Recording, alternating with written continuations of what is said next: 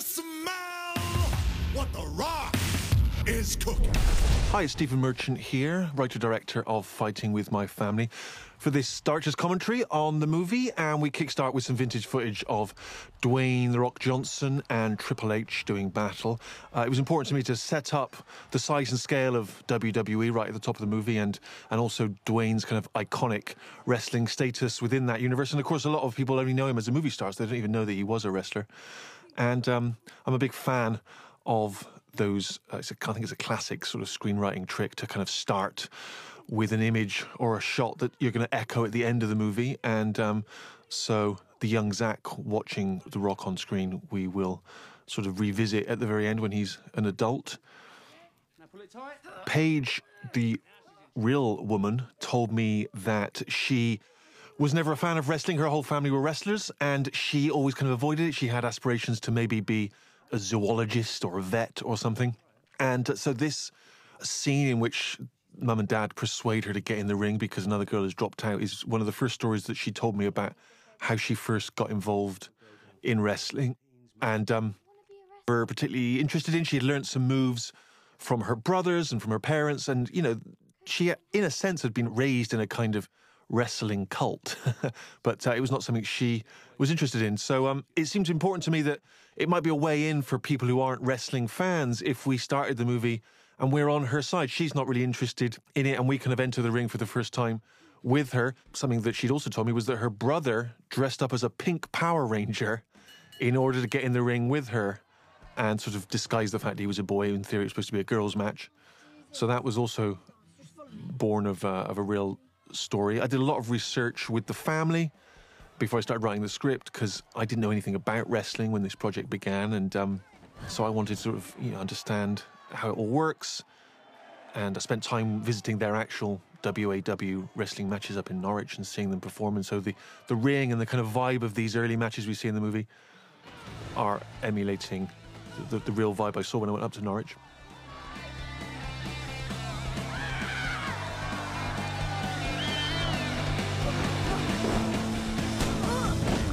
And there's my little uh, homage to uh, Kubrick's 2001, the, where the ape throws a bone that becomes a spaceship.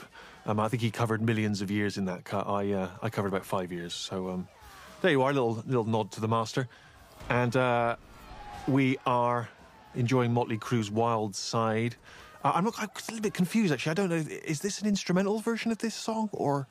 I think the original's got lyrics, or maybe it's just instrumental sections from the song. I can't remember, but uh, you know, just wanted um, to, music that seemed to capture the vibe of the family. They're obviously, you know, kind of got that kind of rocky look with the tattoos and the mohawks and the grungy vibe and the rock vibe. So um, it seemed like we had something that was kind of in your face right off the top. And um, the four actors are doing a lion's share of the wrestling here. There's some sort of stunt doubles, for instance, there. That backflip is not something that Jack himself is doing. That is actually done by uh, Ricky Beavis Jr., who is one of the Knight family clan. And there's a woman called Tessa Blanchard, who is a wrestler who stands in here for Florence to do that big leap. But um, where possible, the family, the um, actors playing the family, are doing as much of the wrestling as they can. The project actually began life as a documentary. Oh, just worth mentioning there, we've obviously setting up this big kind of roar that Paige always does, which uh, is obviously going to be important when she gets to her final TV appearance at the end of the movie.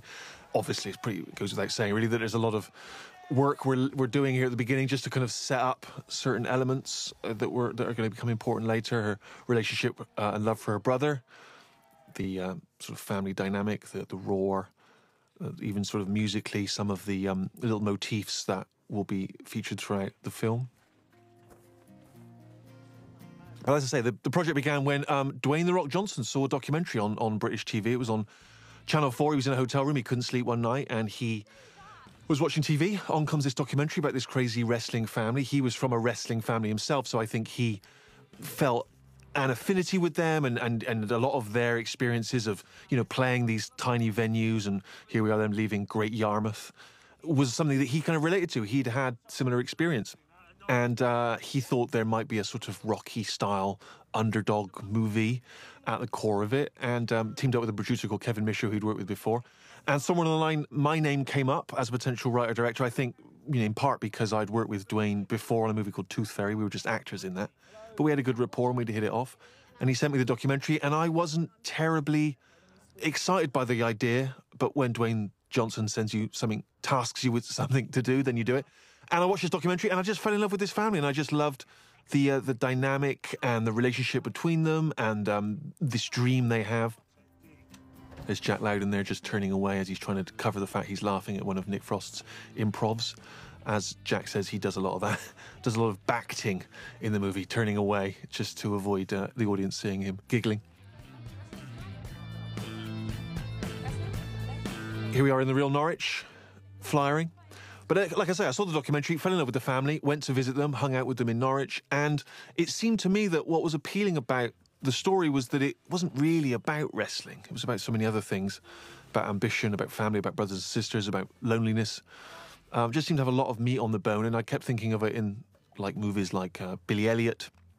It's not really about uh, ballet, even though the young boy wants to be a ballet dancer. It's it's really about all kinds of other things, and so that was sort of a, a good model for this film, alongside 2001 by Kubrick. A brief note here on the music score because um, I'm very, very pleased with it. I think Vik Sharma, the composer, did a great job, and it was enormous throw because we had Graham Coxon of the band Blur as well doing a lot of the guitar work. And um, the um, remit that I gave Vik was the family themselves are very sort of DIY.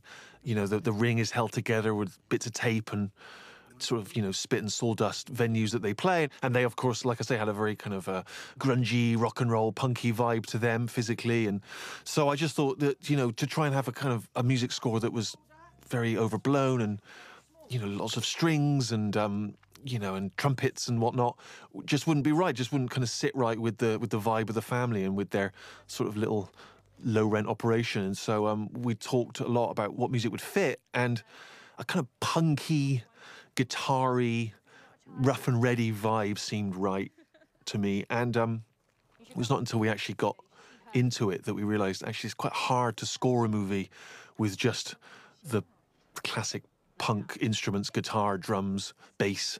It doesn't give you a lot of musical range. So perhaps as we'll see as the movie goes on, you know, I, I allowed Vik to use a few other instruments here and there, but on the whole, he, he kind of stayed to that template and he just sort of worked within that musical remit. Isn't he in jail? You should come tonight. It'll be really fun. We don't like wrestling. How do you know if you've never been? I've never had rectal bleeding before, but I'm pretty sure I'm not a fan of that. How about I shove her head up your ass and then we can find out? Oh, one thing I forgot to mention as we were passing by is that little foot chase where Zach is is chasing Ez was actually much much longer in the uh, original cut. They uh, councillors say they ran through someone's uh, house in the front door, ran past this uh, family, and jumped out the window. And the family in the house were actually uh, Paige's real mum and dad, but I had to cut them out for the purposes of time. So I'm um, obviously a little bit nervous showing the film to the parents for the first time. They are a wrestling family. The father himself admits to having been in and out of jail three times before the age of 21, mainly for violence, as he says. So a little bit jumpy about letting them know that I had cut them out of the movie, but um, my legs are still intact, so they obviously dealt with it. A number of points people often ask me, you know, how much of this is true and how much have I made up? And obviously, they often ask, is the training of a blind kid a true story? That that is one of the things which the real Zach told me and which he actually did do. Snap man. Lovely stuff. Okay. And this sort of motley crew of the, as I called them in the script, the strays, these local kids from the neighbourhood. Some of these are um, real kids wrestlers from the WAW, the real WAW in Norwich, and some of them are actors. A number of um, parents have complained to me that if they took their kids to see the movie, they had the question when they got home, "What is a stiffy?" Which, you know, I don't know. I don't know what the polite answer is to that. But you know, a kid's got to learn at some point. That's how I feel about it. This is uh, one of the only times where we got to do a, a kind of a oneer, as they say. I think this is the first time we cut here bef- uh, since we uh, entered the gym. The movie was, uh, very tight uh, shooting schedule. We only had about five weeks prep. We had, I think, two months to shoot on both sides of the Atlantic, and so it was. Um, it was really very tough shoot, and so we didn't have a lot of time to do those more elegant, refined shots, like you know the elaborate tracking shots or oneers. We sort of um, we had to shoot a lot of it kind of guerrilla style uh, on the hoof as we went. Some locations we didn't even see until the morning we arrived at them. Not an ideal way to make a movie. Glenn wants to know if. Uh...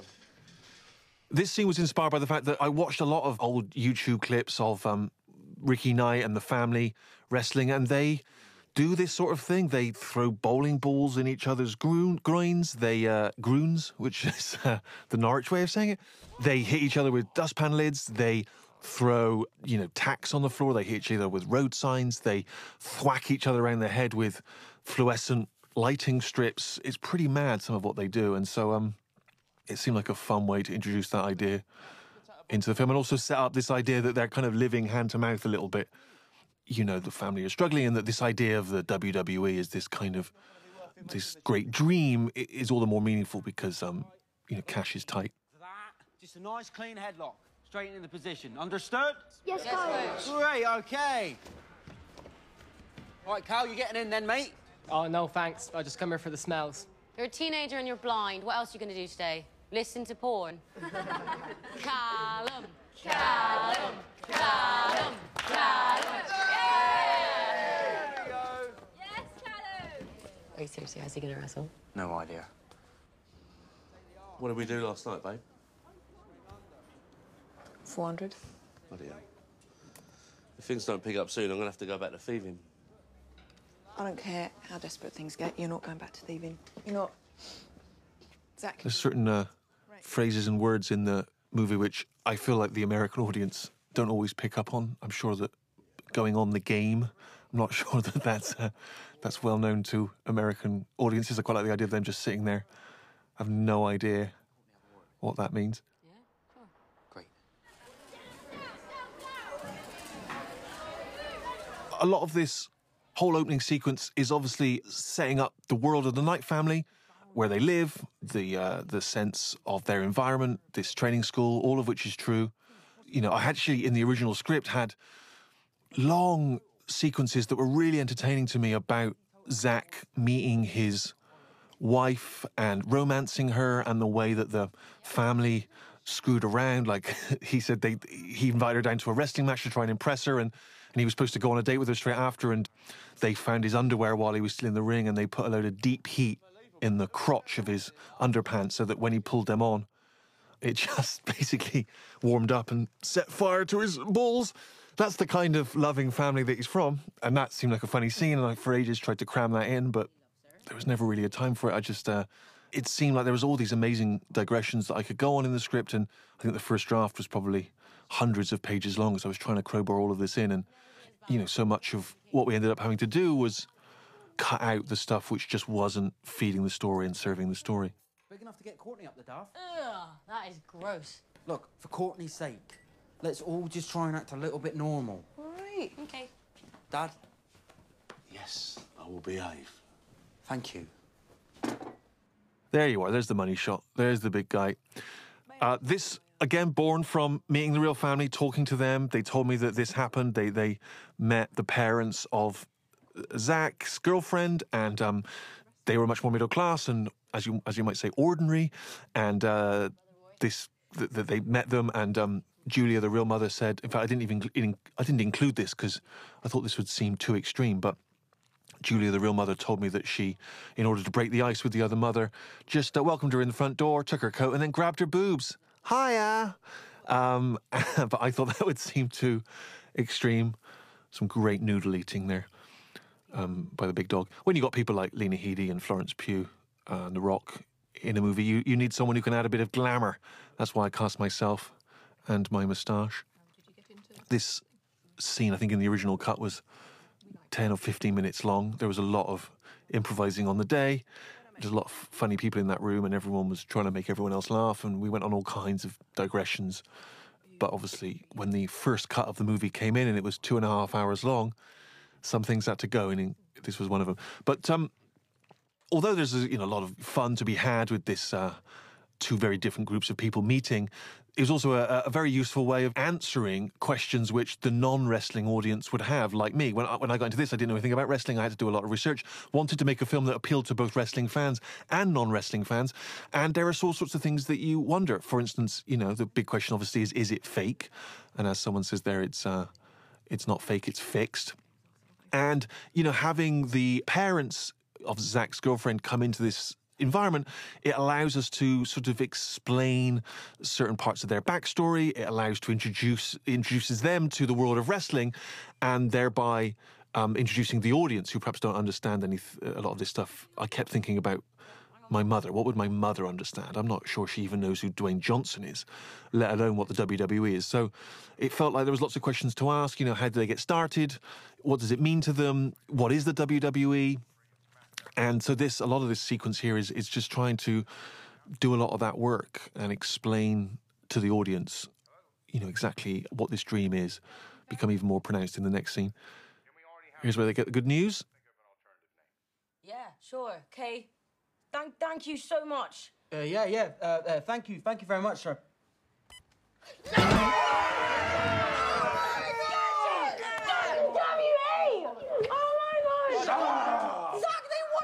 I told you. I told you. It was a given. I think in reality, it's actually a family friend who um, put them in touch with WW or helped kind of broker the deal, as it were, uh, to get them the audition. This little montage, again, just designed to, again, explain to the non wrestling fan, someone like my mum, just how big uh, this organization is, that the huge audiences, the sort of superstar performers, the kind of women that they normally hire, these sort of blonde, statuesque women. And so this is just, you know, we're, we're as much introducing this world to the audience as much to to me and Julia Davis's characters. For a wrestler, don't get bigger than the WWE. And to be WWE champion Oh, is the pinnacle. Okay, is is something that we have wished for since we first stepped in the ring. And Zach's got it all worked out. We'd get a big villa in Florida. with a nursery, of course. Nice big playroom, swimming pool. I'll live next door so I can babysit whenever. When I come back to Superstars, we'll have full houses every night. We'll be shifting a ton of merchandise. You should buy shares in us. no, seriously, I've got the paperwork here if you want to have a gander. Dad, not now. Do you think you're likely to get it? Will he get in? I've been training this one since before we had fur. Once again, me and Julia Davis as the parents just asking questions that just help bed in all this information that you're going to need to know if you're not a wrestling fan. The dreams of the family and the kids, what it all means to them if the kids get into WWE. And then um, we sort of take a, a, a sideways turn as we start talking about the other brother, stepbrother Roy. No, no, he's um. again, all based on real stories they told me, and the family themselves, the real family, are have had a troubled past, and I tried not to shy away from that in the story. I didn't want to paint them as saints. You know, they have there's been um, violence in their past and addiction and all kinds of uh, issues, but wrestling is something which they talk about like other people talk about religion. It kind of saved their lives. And it seemed important to me to make it clear just how important wrestling is, particularly if you, like me, just initially approach it like I don't, I'm not interested in this thing, and it just seems so silly. The more you understand how much it means to them, I think the more you invest in the family, and you're caring and rooting for them. This was shot up off uh, Britannia Road in the real Norwich. That is actually the rear of the real Norwich prison in the background. And this was a, an area of Norwich where the real Julia told me she would often walk and take the kids, give them a little bit of uh, a, bit, bit of a run around. Makes them sound like dogs, but uh, yeah, she would take them up here, and so I thought it was nice that we actually could take uh, our actors up there as well, and you know, put them in situ where the real family had spent a lot of time, and from there you can see views of the city itself. You're gonna smash it tomorrow. Norwich is actually quite a pretty town, at least in the centre of it, and the Knight family's world is, is a little less gentrified and beautiful. So I tried not to show too much of the kind of old Norwich because I wanted to to make it clear that you know the family themselves are coming from for want of a better phrase, the the wrong side of the tracks.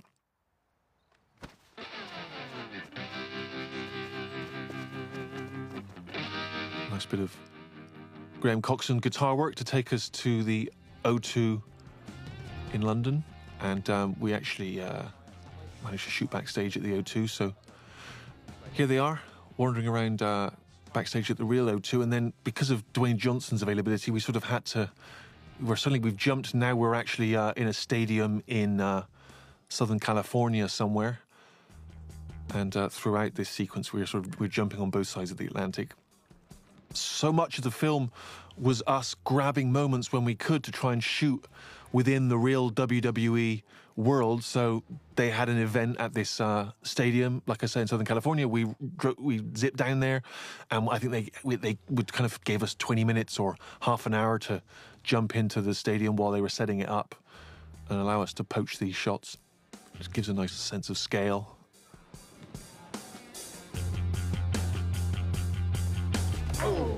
And uh, here's the big guy. Take me dead, bury me pregnant. In the in the British version, they say uh, "Dick me dead, bury me pregnant" three times, but in America we only were allowed it twice. Lucky you. Yeah, Zach, Zach, yeah. It's my sister, Saraya. We're huge fans. Thank you so much. Since we're kids. Yeah, we've been fans since you had hair. Oh, thank you. Hey, it's a choice. It's a damn good one, too. Yeah, no, yeah, it- it looks good, yeah. Fantastic. See you guys. Rock, rock, rock. Yo. What's happening? Are you getting back in the ring? You wrestling again? So yes, here's the big guy, uh, producer, and I went to WrestleMania with the real Dwayne and got a real sense of you know the size and scale of of uh, what the WWE is, and we talked about you know whether there was a a place for Dwayne in the story. I think for a moment he considered the idea of playing the Vince Vaughn role as this kind of washed up wrestler, but as someone who is so iconic within the world of wrestling, that didn't, didn't seem to quite make sense to me because he'd be, be playing a character and given that he actually was involved with Paige's real life and he did um, meet her backstage at various events, it just seemed right and proper that he should play himself. And also, it feels like you needed someone who could be the sort of the, the example of of what the ultimate wrestling success story is, right? He's kind of, it's like he steps down from Mount Olympus and kind of bestows his patronage or his blessing or his insight uh, onto the kids. And he just, he serves that function uh, brilliantly. Here he is doing what they call in wrestling circles a promo. I had written a kind of bad greatest hits version of Dwayne's promos. I just watched lots of YouTube clips and I'd kind of cobbled them all together in the script. And he kind of looked at it and uh, went off in a corner and came back and just basically did this, which is sort of extraordinary. No one can do The Rock like The Rock. No one can write The Rock like The Rock. And yeah, he just basically spat this out in one extraordinary take.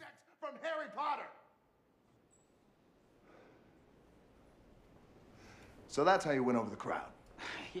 And again, you know, there's so much to explain for the non wrestling fan, including the fact, as he s- explains here, that the real victory of wrestling is less to do with the outcome of a match and more to do with can you win over the audience. That's the thing which makes you a star. Even Dwayne himself in his early wrestling career wasn't a WWE fan favorite. It took him a little while to kind of find the thing which connected him with the audience. And so that seems such an important thing to explain, and that the way you talk on the mic, the way you do those promos, is as much uh, what makes you a star as, as are you good in the ring. That was the rock. Insane, insane. Come on, let's go. To be a WWE. Such a thrill to have Vince Vaughn in this movie. One of the films which was a big inspiration to me when I was younger, I guess in my late teens, early 20s, was his first film, Swingers, uh, which he had made with Jon Favreau. And it was a very low budget film. Him and a bunch of friends had sort of made this film drawn on their own experiences of dating in LA. And I remember seeing it when I was a young film critic. I did film criticism for a couple of years. And I just remember thinking it was the first time I'd seen a film where I really thought, oh, maybe I could do this. It felt achievable in a way that so many other films which I admired just seemed beyond reach. And it was one of those moments where I thought, I actually, I don't think I can review films anymore. I think I actually want to make them. And so the fact that Vince agreed to be in this movie feels like the end of some kind of journey. And Vince was great. You know, he's famously good at improvising. But he's more than that. He um he's very very smart. His notes on the script are terrific. He's really good at kind of identifying where the script can be improved, not just for his character, but all the way through. And he loves the script to be kind of solid and and uh, it to be agreed on, and then he will improvise on top of that.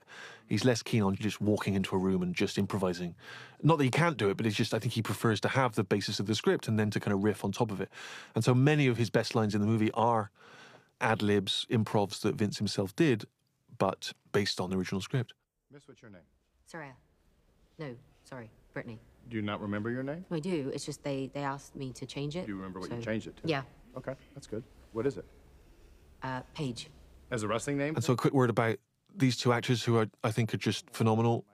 Florence Pugh was introduced to me by my casting director, Shaheen. I had not seen her earlier work uh, until Shaheen pointed me in her direction. I'd seen maybe 60 young actresses for this role. It was a very difficult role to cast.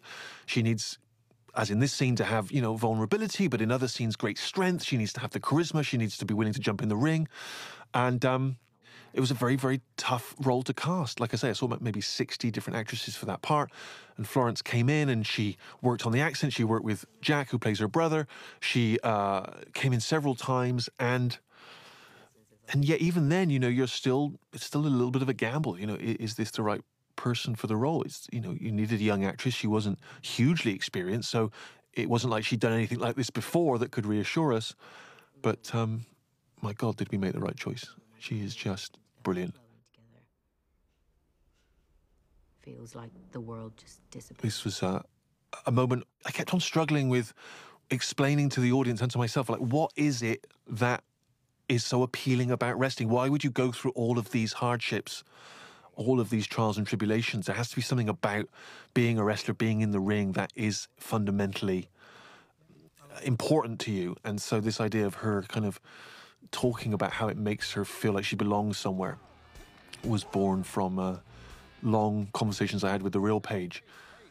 I spent ages on the phone talking to the real Paige, talking to the real family, talking to the real Zach. I would call them up when I was writing. Can you tell me how you felt here? Can you explain what was going on there? Um, just to you know, just to give me a sense of, of what the appeal is of this, what on the surface seems a very bizarre occupation.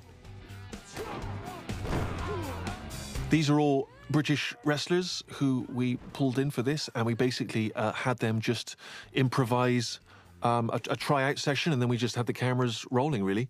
And we would just throw them in and just keep the cameras going and try and get as much of this sort of uh, tryout section as possible. Again, once again, just love uh, Graham Coxon's guitar on the soundtrack and Vik's work there. Just got a nice kind of funkiness to this, just to to help bed in the idea that brother and sister are a real unit when they're working together. There's a kind of fluidity to the music and, and to their wrestling together. Finisher. Is that your move? Yeah, Zack attack.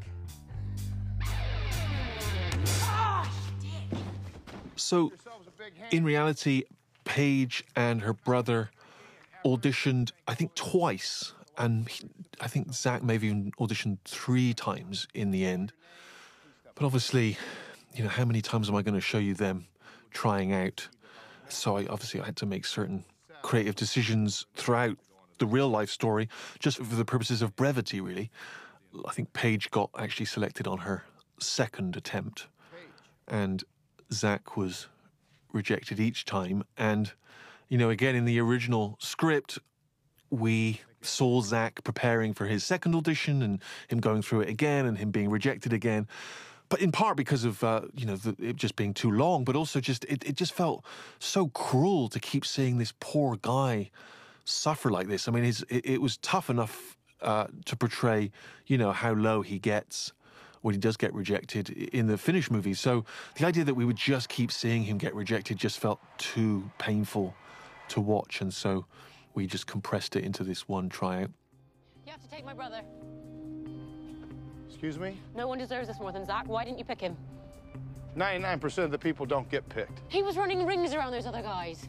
So here we are outside the real O2. We'd actually hired a venue in the O2 for another sequence that we'll, we'll shoot later, and I found it, it led all the way out to the back of the O2 Arena itself and got these amazing vistas of the city. And so, uh, you know, it wasn't like we hired the entire O2. We just, by sheer good fortune, we, we hired this other little venue where we did some of the wrestling stuff. Coach, she wants this. Don't listen to her. Rhea, let's just leave it. Come on. Five. Rhea, Four. you're not just doing this for you, Rhea, are you? You're doing it for the family. Three. Two. Yeah, okay, I want this. See you in Florida.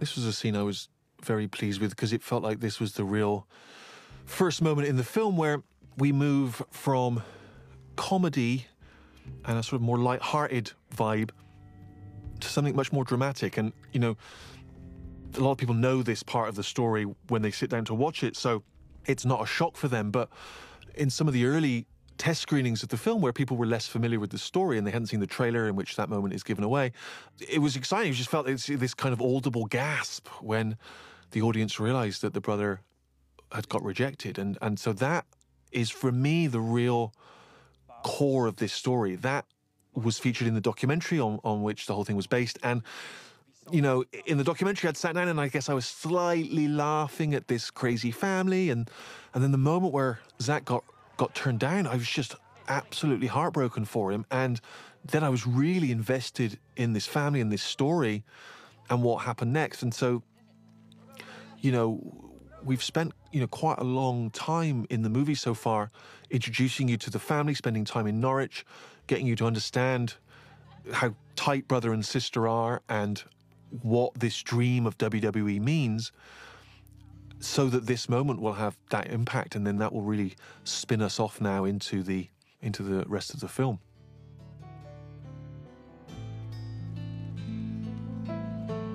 This was the first time I allowed Vik to introduce a little bit of piano into the music. So you get a little whiff of piano, but I don't really allow him to use piano and, again until the very end of the film because it's just always that risk that it just sounds a little bit too sentimental. And I didn't want the film to feel kind of mawkish or too cozy or too like I was pulling on the heartstrings too explicitly. I wanted it to kind of creep up on you.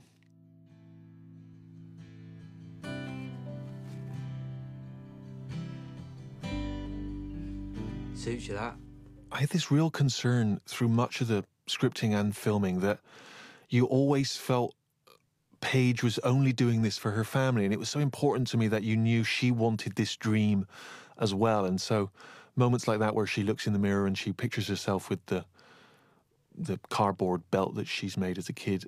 Just, I think I I just shot endless scenes of her doing that because I was just terrified people were going to be like, "Why does she even care? She's just doing it for her family," and that the victory at the end wouldn't count for anything. And um, it's one of those things you sometimes worry about unduly when actually the audience gets it and you don't need to fret. The audience is often ahead of you. Your sister's going to America. Yeah, I know. Just can't get out of it. It's fine. Fine. Again, another moment based on meeting the real family and the real Zach telling me that on the day she left for America, he, through a mixture of jealousy and bitterness and envy and emotion and sadness and love, he couldn't face going to the airport to see her off. So he kind of found excuses not to go with her. And so we recreated that. Good luck with it all. Good luck with the baby. Yeah, yeah. Cheers.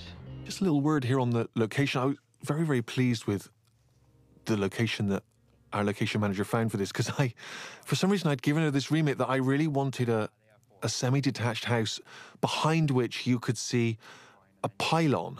For some reason, I'm very obsessed with houses and pylons. I don't know why that is. It's just there's something about the idea of living near a pylon that seems unsettling to me somehow.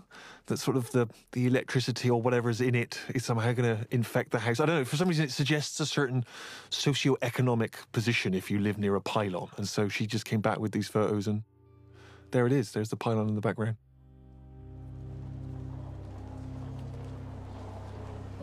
This was a scene which was very emotional and very effective in the original documentary. The documentary team, Max Fisher was the director. He actually went down to the uh, Heathrow or Gatwick, wherever it was, and, and sort of filmed them as they sent Paige off to America. And it was a It's a very sort of pivotal scene in the documentary and one which I wanted to recreate because there's something about the sort of mixed emotions that mum and dad have. You know, they're sending off their daughter. They want her to go. They're encouraging her to go. There's a little bit of the stage parents in them. But at the same time, they are sending their 18 year old daughter 4,000 miles away. And so it was very upsetting to them. And the only thing I left out really was that in the documentary, Ricky, the father, cries.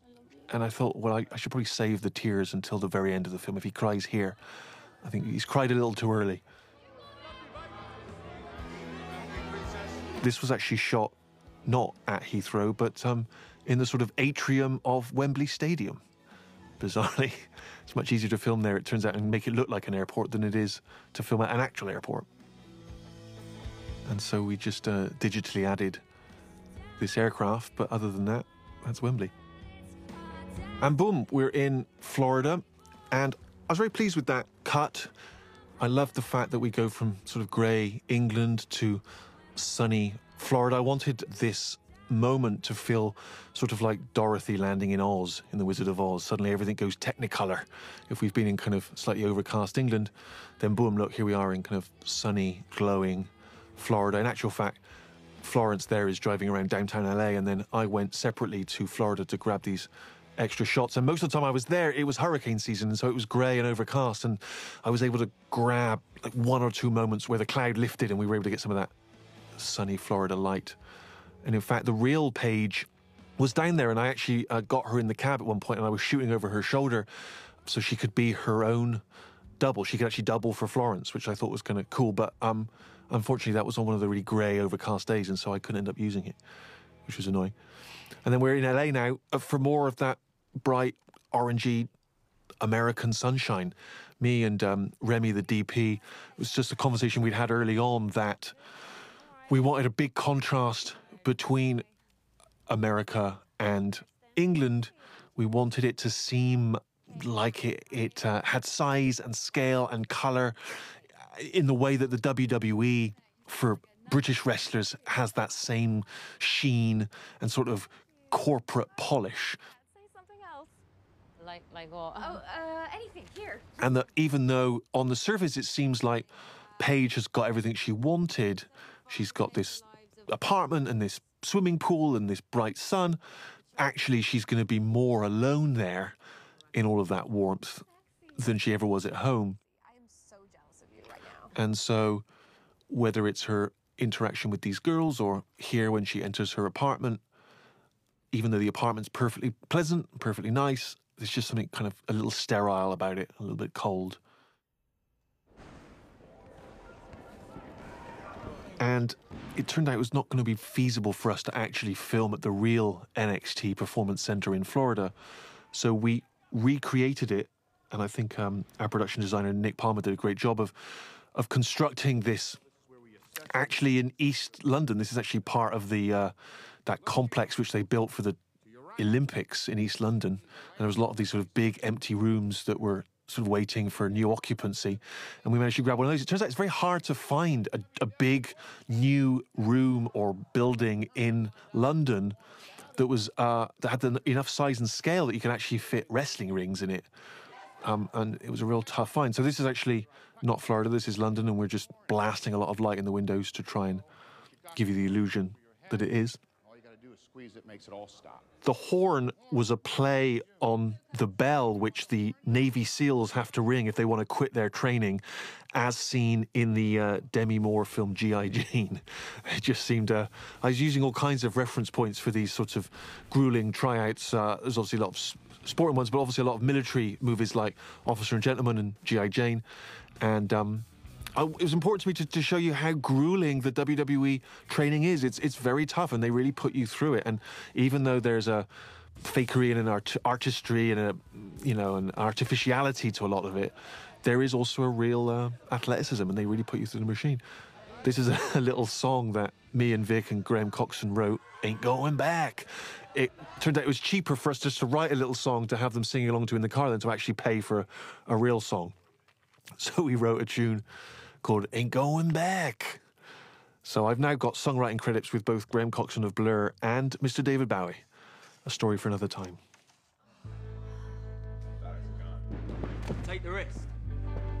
But yeah, just dipping back and forth between brother and sister. Again, she's still, uh, to all intents and purposes, in this in this sort of paradise of sunshine and sheen and gloss, but um, obviously having a tough time of it without her brother, who was always her kind of support network, and the assumption always being that they would do this whole project together. So not having him there was uh, was not something she was counting on. And lift someone.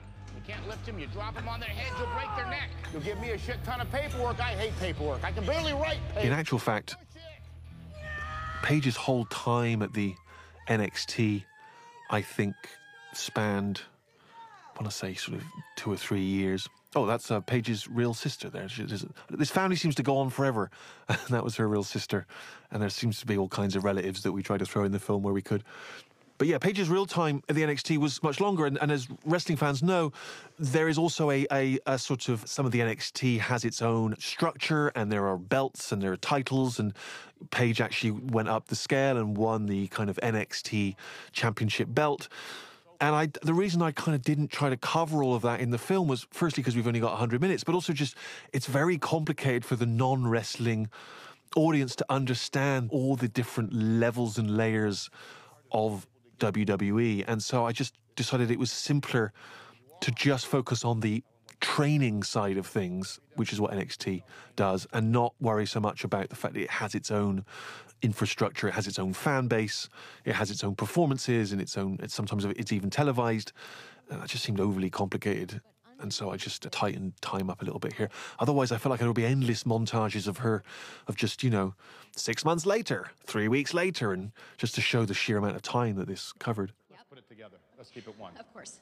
My name is Augustus Heights. Augustus? Augustus Heights. Are you a polo player? Uh, no. Are you going to come out in full polo garb? Very pleased with uh, this little scene between Vince and Augustus Heights. That's uh, a real wrestler. I think that is even his real name. And we, I just had everyone kind of improvise with Vince and then just used the best bits. And so that was Vince just giving this real guy a tough time. And uh, I even got some of the other women and some of the other guys just to create their own kind of wrestling promos and, and had them come out and had Vince sort of tear them to shreds.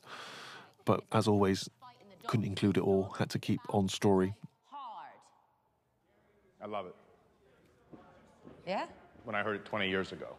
Those are like lines you could get. And so again, Vince here betting in something very important. We'd already set the seed with the uh, Dwayne scene early on, but it's again just an important reminder that so much of what makes you a success in this WWE world is can you win over the crowd? Can you speak on the mic? Can you share a piece of who you are? Can you dial yourself up to 100 and, and say something authentic which the audience connects with?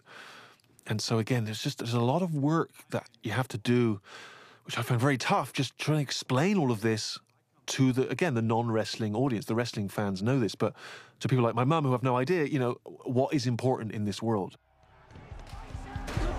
Here we are, a cage match, not unlike the ones that the real Zach does, um, so often with his own family. This is the real Roy Knight, who is in the ring here with Zach, and Jack, who plays Zach, was understandably anxious about getting in the ring with the real Roy, who's a, a lovely man, but a clearly tough guy. And uh, I was trying to get the Knight family in whenever I could.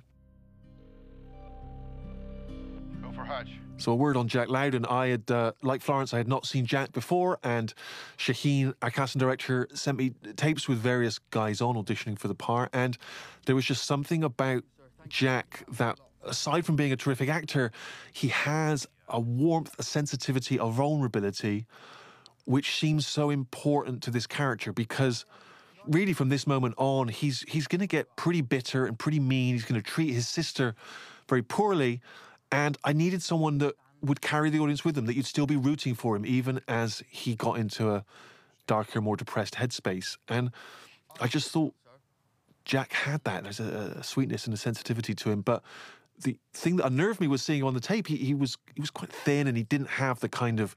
I mean, the real Zach is a big dude, and so as soon as we hired Jack, we threw him into a quite a brutal training regime, and he had to start eating um, as much pasta and as many Big Macs as he could just to bulk up.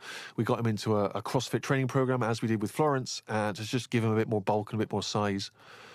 But I think, as you can see in this scene, he's just a terrific actor, and I just think he, he, conveys here that, that that bitterness, that frustration that the real Zach had, of feeling rejected, and you know he had built his dreams. He had been led to believe he was going to be a wrestling superstar. Why wouldn't he be? You know, uh, he was the star of his family's outfit, and the idea that he it was never going to happen for him was very, very tough and very cruel.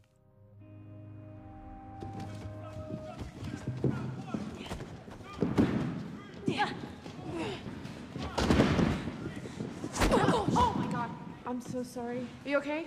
You're supposed to pull it. Once again, this is all born of stuff which the real Paige had told me about things like the receipt, which is something that her own brothers used on her when they were teaching her to wrestle. You give someone a receipt to sort of teach them a lesson. Yeah, no, I know wrestlers that are paralyzed from mistakes. Although I did a lot of research with Paige and with her brother and with the real family, it was also important to me that I go to the real NXT and speak to some of the other women that Paige worked alongside, trained alongside, and some of her trainers. And she had very much presented her time in Florida as a time where she felt very alone and she felt bullied by the other girls. And I went to meet some of these other girls, and they said, Well, yeah, but sometimes Paige was the bully. And that really opened my eyes to something. I thought, well, of course, you know, she's this lonely woman. She's raised in a tough family. She's been doing this since she was 13. And WWE do recruit uh, women from all kinds of backgrounds. Sometimes they are former dancers or cheerleaders or models who don't have that experience and they don't have that sort of uh, rough and tumble background. And so they're going to feel sometimes bullied by Paige. And so it was sort of important to me that we show that there were sort of two sides to the story, really. And, and I wanted to kind of play with the audience's expectations. The assumption is that these other three women are these mean girls and they're just there for their looks, which is Paige's assumption, as it was in real life. And that, as we'll see later, actually, no, these are just other women with dreams and lives. And, you know, we could make a film about any one of them. I'm sure they have interesting stories of their own, but we're only seeing things through Paige's eyes. And so it sort of it was playing both with, you know, her expectations, but also hopefully with the audience's expectations of just movie convention leads, leads you to assume that these are mean girls. But in actual fact, um, they're just people trying to make a living like anyone else. What's your competition like? Again, another moment inspired by the documentary. There's lots of scenes in the documentary of Paige speaking with her family on Skype, and you know, just sat again. In it just really struck me watching the documentary of her sat in this perfectly lovely but slightly sterile apartment, and you know, being four thousand miles from home, and you can see your family, but they're not there. You don't have the support network that you always assumed you would have, and so you're starting to feel more isolated. Who's that? It's you, isn't it? You. Who's making them? I think this was actually a, a scene which was born out of a good note which Film 4 had in developing the script. They said, well, you know, how are the family trying to exploit Paige's success? And that led to a, a bit of a bit of fun, just a bit of fun with uh, them running a, a sweatshop, which is not a million miles from the truth. You know, the, the family are always hustling. They're always trying to find ways of making money. And for a while, they started running a burger van, which they would park outside their gigs. So it didn't seem a big stretch that they would, uh, you know, they would try and take advantage of Paige's growing reputation. Zodiac versus the WWE's. Nick Frost, Lena Headey. I mean, I just, I don't think anyone was expecting them to have the chemistry which they have. The real Julia and the real Ricky are wonderfully still in love and are very kind of tactile with each other. And there's a lot of sort of passion, and they're quite happy to talk about, you know, their sex life with you. And uh, very proud of it. And so, you know, I wanted a, a couple that could kind of recreate that really. And, you know, Nick is a wrestling fan, one of the only sort of members of the key uh, core cast who was a pre-existing wrestling fan and knew a lot about it and was very keen to jump in the ring. And I mean, I was thrilled to have him because obviously he's so funny, but also he's warm and you're sort of, you know, you're on his side. But also I think there's a sort of toughness to him that was perhaps untapped. And I think you see that in moments in the film, that kind of steeliness, which was great. The real Ricky actually wanted Ray Winstone to play him in the movie. And I had to uh, break it to him that um, that, that I, I wanted to go with Nick Frost.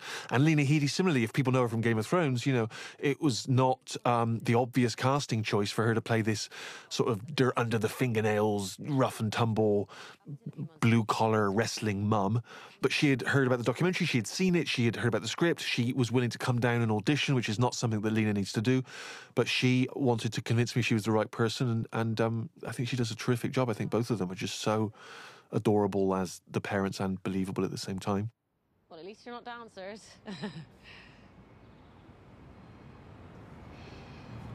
I'm Once again, just, you know, again, having to bed in this idea that, you know, Paige has big assumptions about these women, which will hopefully explode later on. So here we are. This is, uh, we're back at the real life London O2. This is a, a sort of nightclub that's in the grounds of the O2.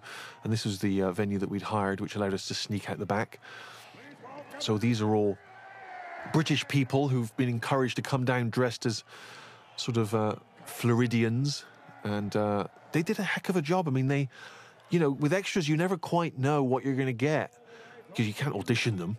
And so, you know, this this hundred or so people came down, and they really got into the swing of things. It was great. They just they got into the whooping and the cheering and the booing, and they came dressed. And I think you buy that they're they're some they're part of some small venue in Florida, and uh, you know, some of them came down with cowboy hats, which is perhaps a little extreme, but there we are.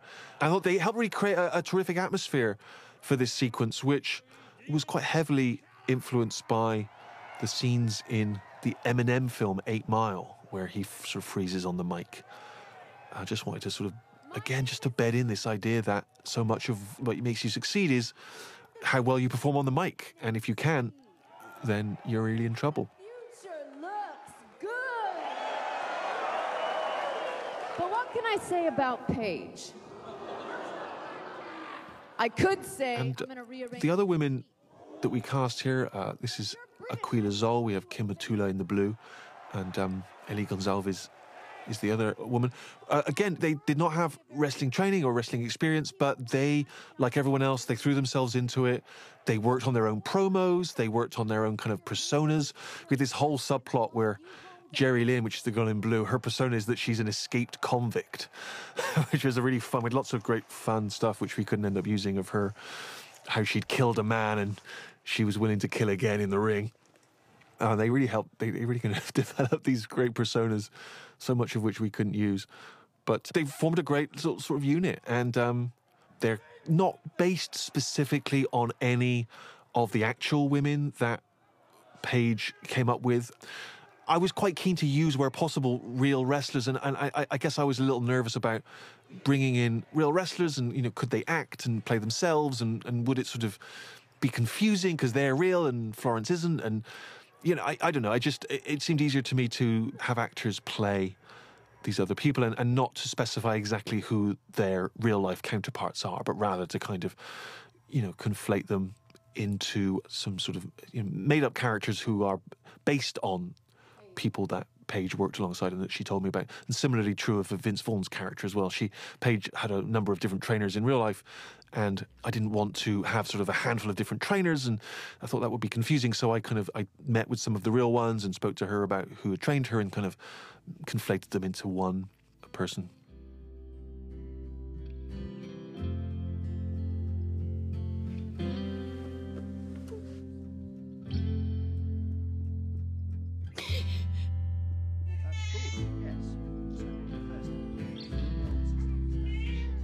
Again very pleased with the the emotion and the music and the isolation of this sequence. And you know we're hitting a real nadir here. I mean i think for the real zach i think he would admit that he hit a real tough space here and got very depressed and went into a very dark headspace. And in the original script this was even tougher and bleaker than it turned out to be.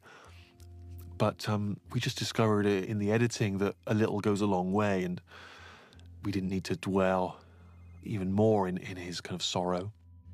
Hello, you've reached Zach. Please leave a message.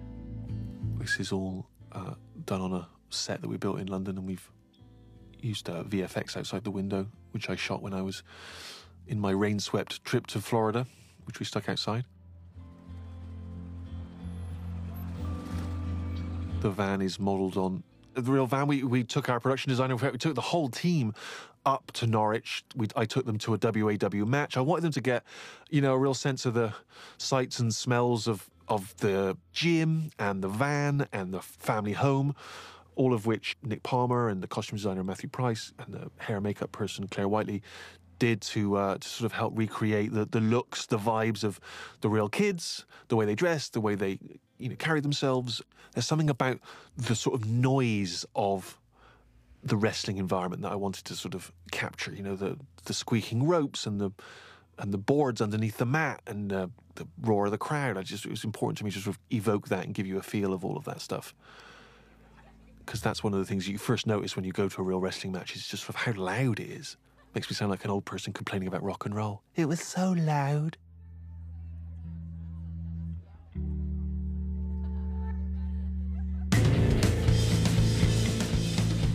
And again, people, you know, of the questions I get asked, you know, how much did you make up for the purposes of the film? Did the real Paige change her hair and her uh, complexion? Well, yes, she did.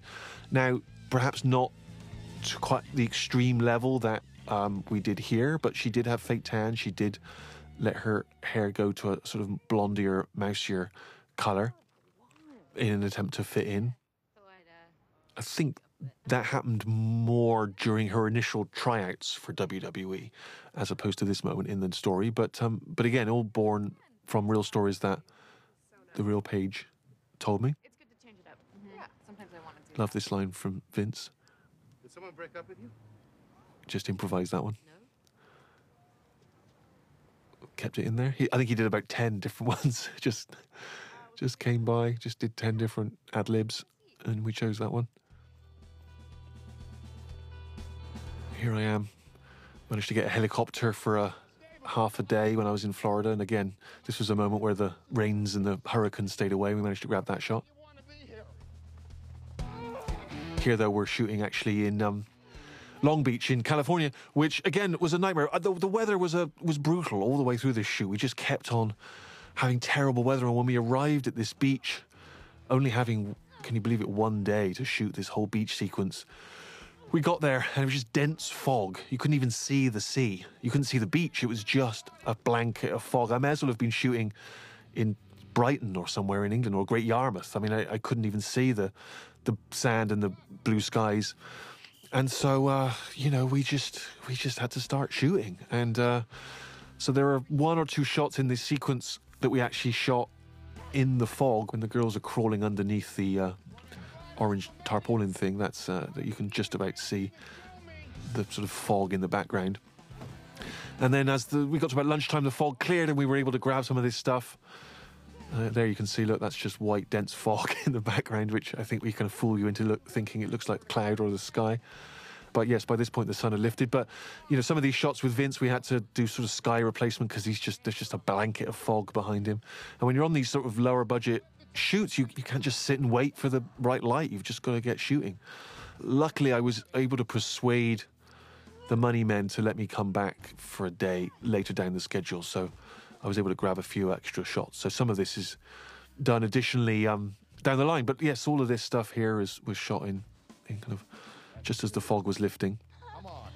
How are you gonna flip a girl five nights a week in a ring if you can't even flip? And I really struggled. I Actually, eh, when we came back, I actually shot a lot of additional stuff of the women climbing over heavy um, sort of barricades, and because I was worried that what they were making them go through wasn't tough enough. Because I was worried that other people who you know do a lot of working out would go, "Well, those tires are easy to flip," and so I actually made these women come back and, and go through it. And I mean, they had to keep doing these this obstacle course again and again and again.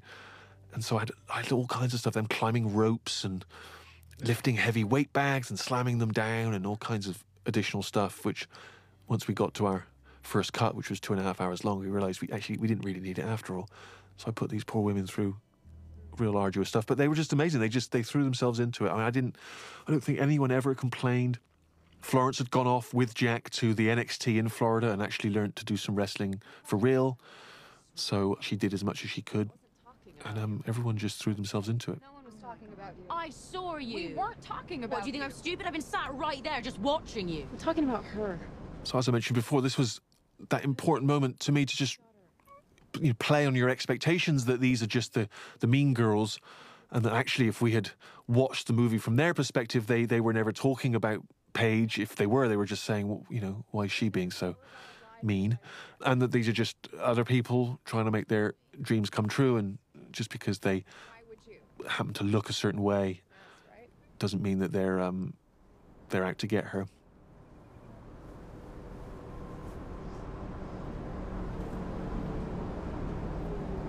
It's uh, obviously an attempt to take the character of Paige to the lowest depths before she ends up going back to Norwich. She would tell, uh, she would call her father, Skype with her father, you know, several days a week. She told me, and please, can I come home? This is too hard. This is too tough. While she was out in Florida, the real Paige, she um, she had loads of money stolen from her. Someone kind of stole her identity and cleaned out her bank accounts. She got terribly sick and had to have an operation. Her mother flew out to kind of nurse her back to health. I mean, she had, uh, aside from just being lonely and, and you know on the on the kind of training trail, she uh, she she had a tough time. And and again, lots of that was stuff I included early on in the first draft of the script. Your brother's a journeyman.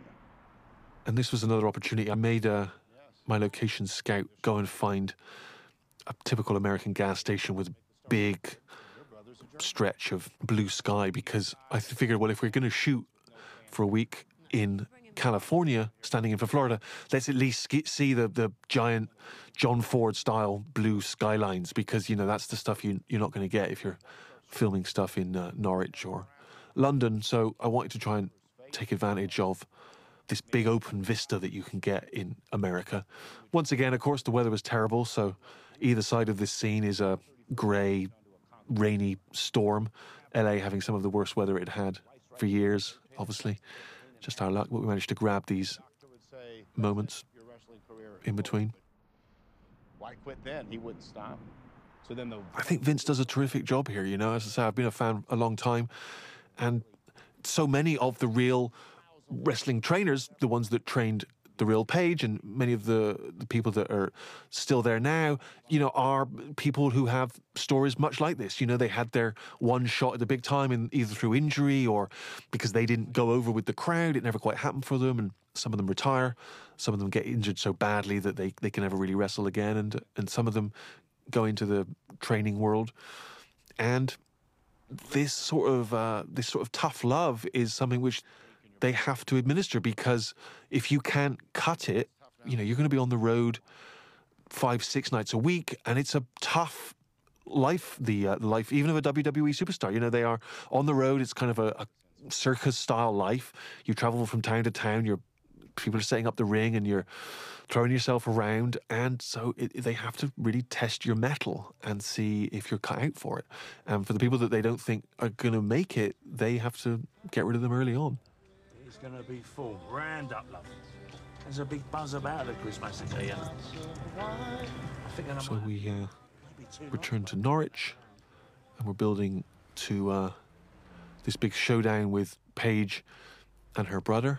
There's my pylon again. Very pleased with that. The dog featured a lot more in the uh, in the original two and a half hour cut of the film. Uh, I was obsessed with the dog, and we'd have you know we'd endlessly spend time shooting the dog and giving him his own close ups. And unfortunately, uh, in the editing, he kind of he slightly got waylaid. But that dog uh, matches the size and look of the real Knight family dog. Like I say, we tried to emulate their real house, their real gym, their real uh, sort of events as much as possible. Back in Great Yarmouth, very pleased with the uh, Chris Massacre. That was uh, my invention. Here's some of the real WAW mob doing um, throwing each other through ladders and things, which is something that they do. We brought some of them down from Norwich to shoot this. Hey. Hey. brother and sister backstage. This is um shot in a place called the Mildmay Club, which is in London, which you'll find features in almost every British production that's ever made. It somehow pops up all the time. It's one of the sort of few working men style clubs in and around London that's still there and still in kind of classic 60s, 70s vintage style. So it's perfect for these sorts of things. I think it's even featured in The Little Drummer Girl, which is another project which Florence did right after this. So she had traipse back there, presumably, and shoot that.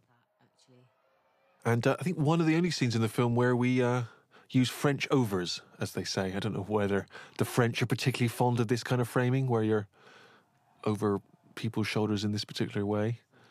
But uh, yeah, this is the, uh, the classic French over, as opposed to, I assume, the classic British over under, which is where you shoot from the front as opposed to their backs. I don't know.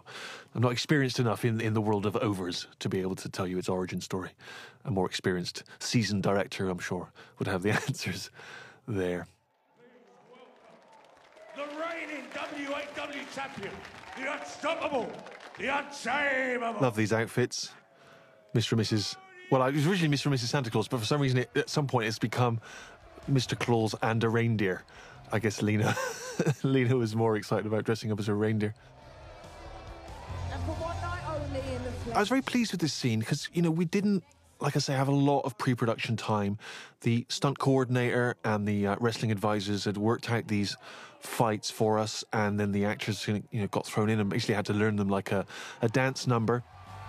And, you know, we didn't have, like you might on a Rocky movie, you know, have days and days and days to shoot these. I mean, this was all shot in one day, and we had to go handheld with the cameras and, and really just kind of grab it and piece it all together and try and stay safe so that no one injured themselves. It's obviously very dangerous, and and I think this sequence works very well because it, it's one of those things that you're always trying to do in movies where the physicality and the movement of the scene is is the thing which is telling you the emotion of the scene, right? And so brother and sister here are kind of battling in the ring, and, and we know it's really supposed to be a little choreographed, and they're supposed to be on each other's side, and they're supposed to be sort of helping each other out. Um, but now Zach is going to take his bitterness and his frustrations out on his sister, and by allowing the the fight and the thing they do for a living to kind of dramatize how they're feeling emotionally was very pleasing to me, and, it, and that is for me the the most cinematic of the sequences in the film. If you, if you can express yourself physically and without having to use words, it's very very satisfying.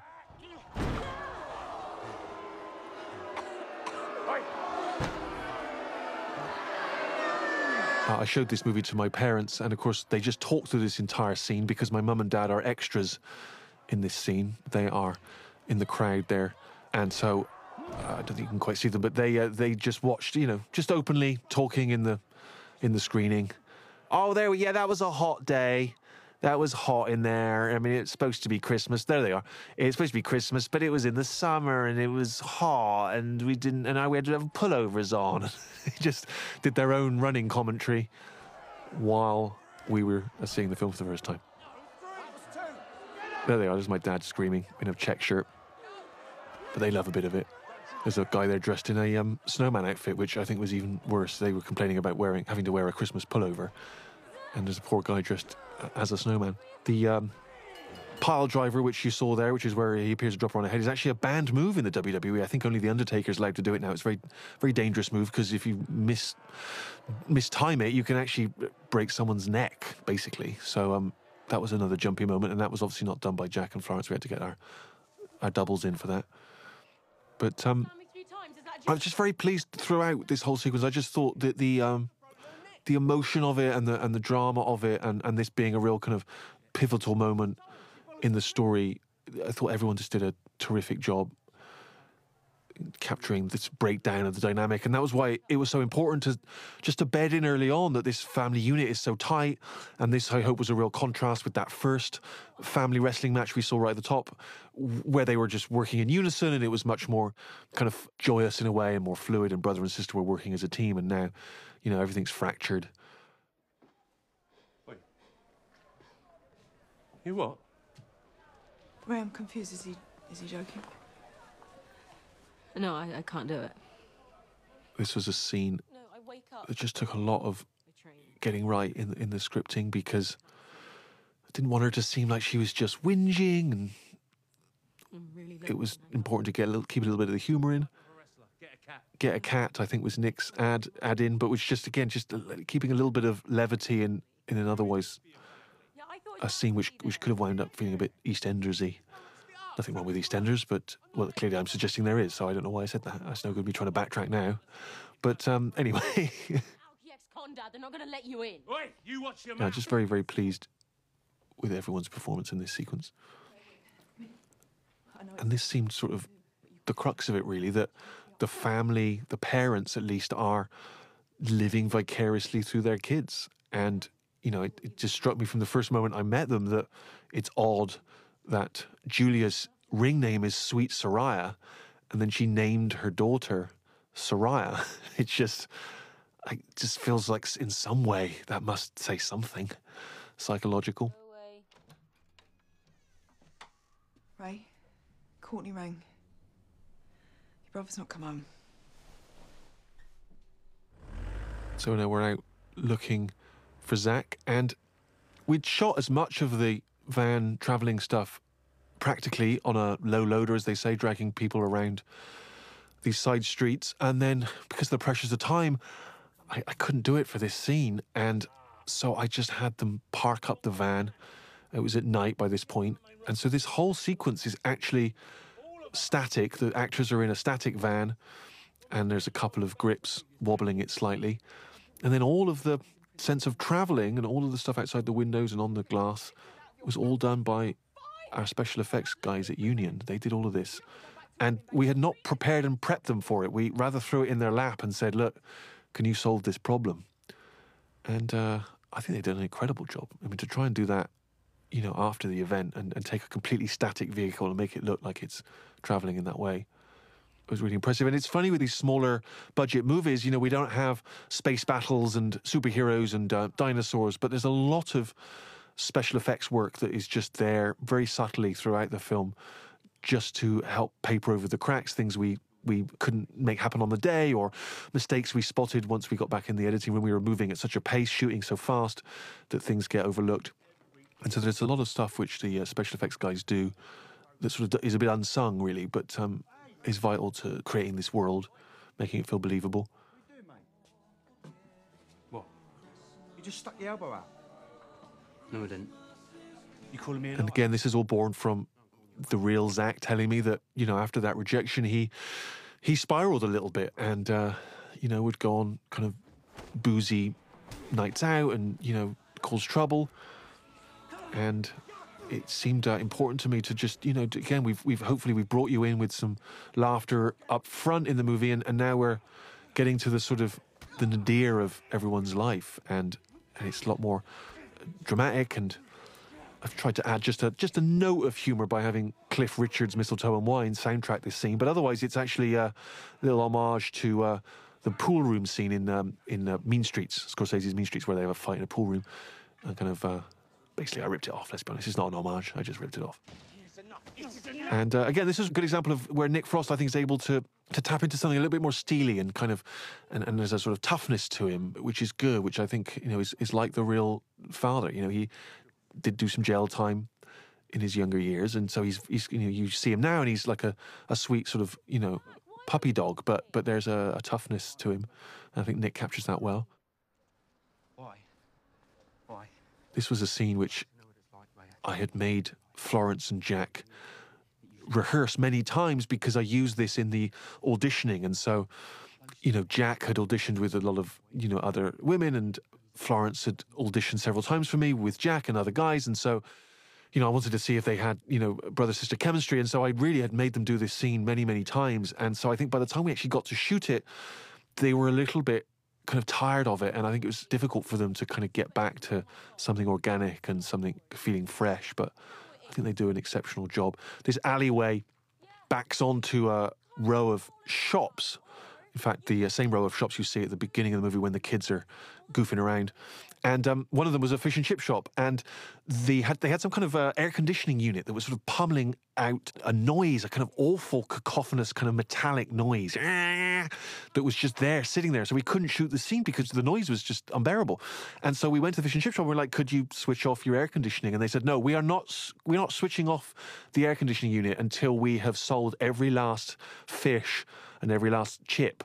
And there was not a lot of customers lined up. And so we ended up buying all the fish and chips in this fish and chip shop and then just doling them out to passers by, cast and crew, homeless people.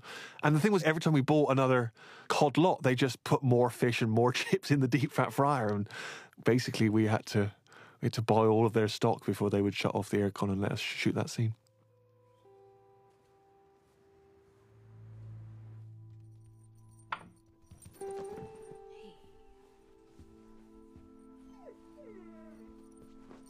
I think our production designer Nick Palmer did a great job of recreating the real Knight house on a soundstage. This is obviously a, a set, but I think he, you know he went again to the real family home and he uh, sort of spent time there and he took a lot of pictures and his team, you know, just photographed every nook and cranny, just to, in an attempt to kind of recreate it. And um, he did a terrific job, particularly as you know, didn't have a lot of time. Again, not a lot of money.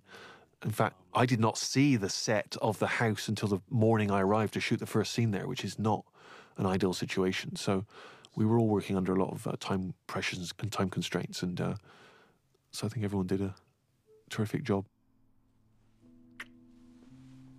You know, this is why Nick is just perfect casting for this role because he's he's so sweet, got such a warmth to him. I don't know. It's like kissing an Afghan. That's when he says that. it's like kissing an Afghan, which I'm fairly sure doesn't mean anything to the American viewer. I'm worried that you know British people understand that it's a he means an Afghan hound, but I feel like to American audiences they're like, does he mean a person from Afghanistan? But it's nice to keep those kind of things which perhaps you know other audiences around the world don't quite get because it makes it feel authentic. And I think even if they don't get a joke that, is very British or very parochial, I think nevertheless it just adds to the feeling of authenticity and the feeling of realism. So I was quite keen to to keep as much of that stuff in where possible.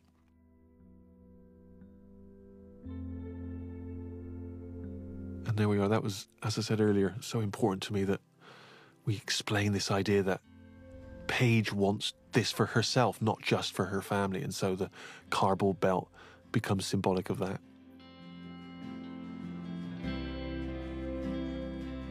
Uh, I think our first use of a bit of slow mo, and then we can see her back in action, back to her old self.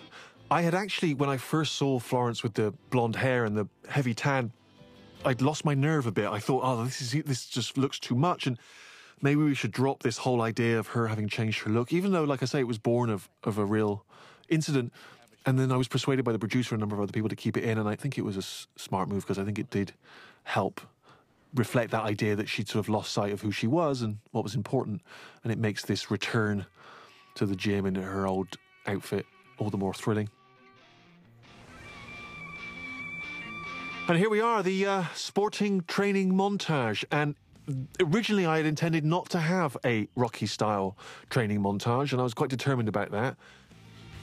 And it turns out everyone wants a montage. You want a montage. I'm telling you, you you you think you don't, you think it's a cliche, and then you get to this moment in the film and you want a montage. And so I did a, an edit without it, and it's just not as exciting. It's not as thrilling. Whether you know it or not, you instinctively, in your DNA, I don't just mean me, I mean the audience, they, they, they want a montage.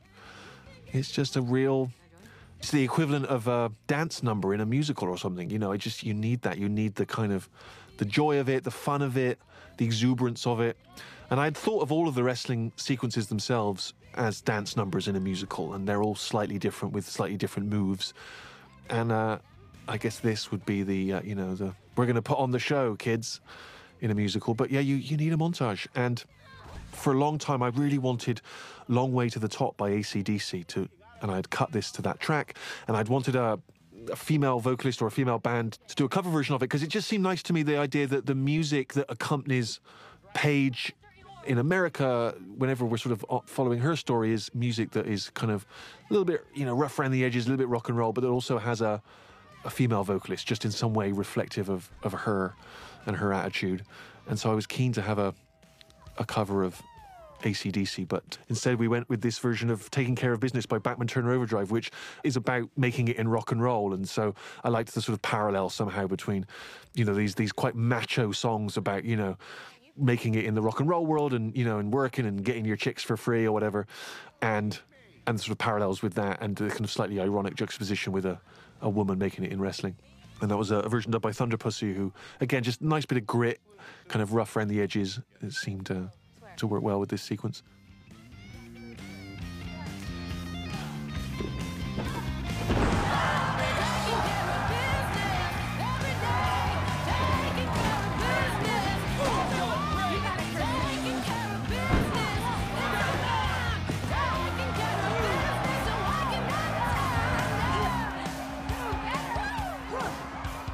So again, this um, I very much thought of as a musical dance number.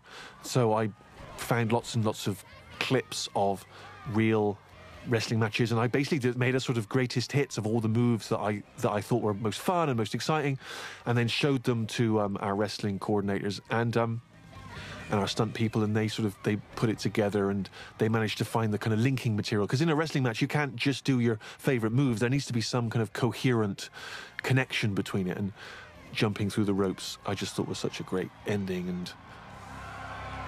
So I just said, as long as it ends with them jumping through the ropes, then, then knock yourselves out. I I think in reality you would never stop and kind of break character in that way and smile at each other, but it just seemed important that you understood they'd sort of worked as a unit and they were now on each other's side. And like I say, this really is the culmination of what in reality was several years of Paige working her way up the NXT ladder, but uh, you know that montage was was long enough. Imagine if that was a montage trying to cover two or three years. I mean, it would have gone on forever. You needed them on the road and checking into hotels, and oh goodness, it would have taken forever. So here's Roy coming out of prison. There had been scenes with Roy earlier where they visited him in jail, and he became this kind of this ghost of Christmas future. You know, the what could happen to Zach if he hadn't uh, his father hadn't saved him from that fight in the bar, and we had whole scenes kind of explaining that. But in the end, you know, just mentioning the fact that this this guy had gone into jail was enough. Didn't need to see him doing it. And so this was us filming backstage at Monday Night Raw. Where they took us down there, and we were just grabbing things as we went, really. And so, you know, we were in a real canteen. And this is for wrestling fans; they all know that this is two big name wrestlers. That's Big Show and Sheamus, and they were just lurking around backstage. And I grabbed them and said, "Would you be in the movie?" And they said, "Yep, sure." We got like ten minutes before we have to go on in front of millions of TV viewers, and so they just started improvising a conversation about hot dogs, and, and we threw Paige in. That's uh, also another wrestler called The Miz, who's again was just wandering around, and I said, "Would you walk through this scene while we uh, while we're shooting?" And so it was, you know, it was very much kind of flying by the seat of our pants stuff, just you know, grabbing these opportunities where we could. Sorry, I thought the hot dogs were free. Again, people ask, is this something which really happened? Did Paige at WrestleMania wind up in a dressing room talking to Dwayne The Rock Johnson? And yes, it did. And it, there were certain things which were kind of pivotal sort of story anchors, if you like. The brother getting rejected, and the first time Paige stepped in the ring when he was dressed as a Power Ranger, and and another of them was this moment with Dwayne, which which happened for real. And so I just thought, well, it's you know so so great and important to have it in the movie. The only real difference in, in the real story was that he also told her we would love to make a movie about your life. And I thought that would be weird to have in, in a movie about her life. I thought that would get a little bit meta. But yes, if you're wondering, this sequence did happen. I mean, obviously, I took a little bit of creative license with the way he phones the parents, but um, but the actual event occurred, and he did tell her how much a fan he was, and he'd been following her career, and how he had some good news, and all of that was real.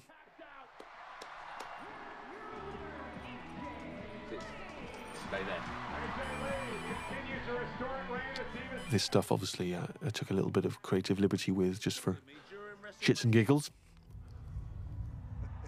And that whole backdrop there, the whole kind of looking out over WrestleMania, that's all again digitally created. That that's another good example of the the um, visual effects people adding to the movie without you necessarily realizing. Obviously, we couldn't go back in time to that particular WrestleMania event, so we had to recreate it, and so that's all sort of digitally generated.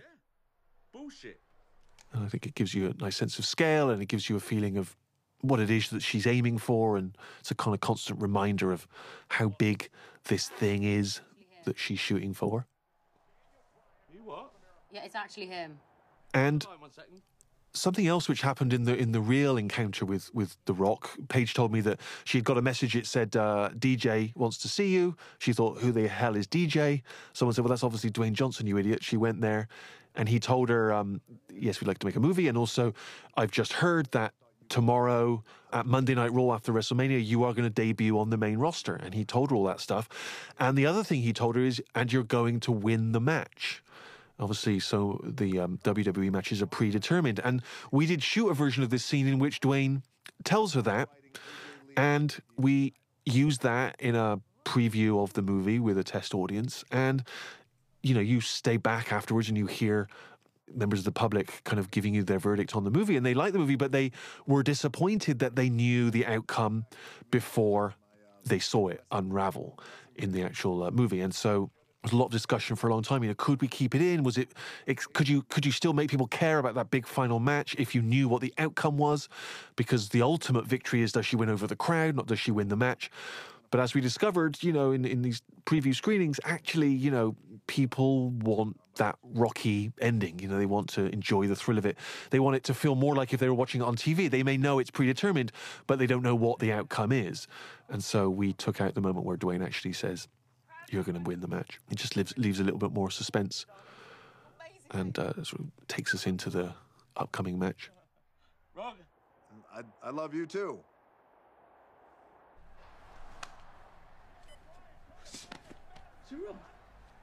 And important here just to register Zach, we're not quite sure how he's feeling about this. Is he pleased for his sister? Is he still that jealousy? Is it still lingering there? Still hanging there? And this just seemed like a a nice payoff to uh, Vince Hutch's story. The idea that the tale he told earlier was actually something involving Dwayne. Obviously, I've uh, you know slightly made it up, but it's not um, it's not a million miles from uh, from all kinds of true stories in which you know, like I say, people have those opportunities and were severely injured, and uh, that sort of put play to their uh, to their careers on the main roster. We're back in Norwich. Proud of the, I'm very proud of the economy of this scene. Um, it's actually bizarrely inspired by a scene in the Clint Eastwood movie Escape from Alcatraz. There's a really very elegantly written scene which gives you a lot of backstory for Clint Eastwood's character, where um, another another inmate says, uh, "When's your birthday?" and Clint says, "I don't know." And the guy goes, "Geez, what kind of childhood did you have?" And Clint just says, "Short." And it sort of tells you everything really about what his life had been. And so just there, I tried to do something similarly tight, where, you know, uh, what did she have that, that you, you never had? You. And uh, as I say, inspired by Clint Eastwood, as so many great things are.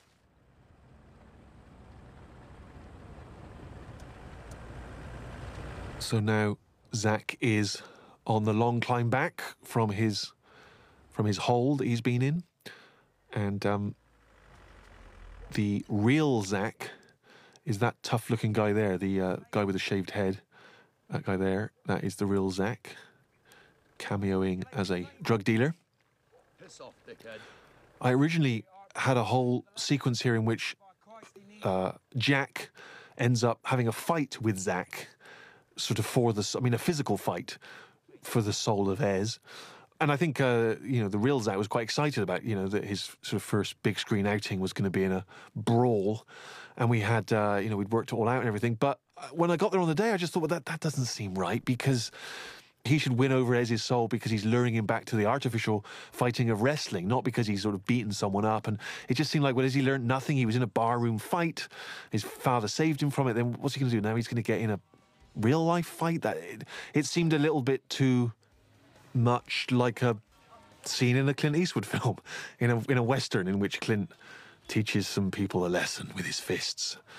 So um, I scrapped it on the day, and uh, I think the real Zach was a little frustrated as was my producer Kevin, who, who was very keen to have a fight scene as well. But uh, that's one of the tough things when you're writing and directing on your own. You, you know, you don't have a collaborator, another writer, where you can kind of uh, discuss those things. So you sort of you end up having to make those calls on your own and just hope that you've made the right decision. Uh, yes, you have people like the producer and everything, but everyone's got their sort of you know different take on things, their different agenda. They're not quite on the same creative page, so it's quite tough. You've got to make those decisions. But I think we made the right one. Stand tall, mate.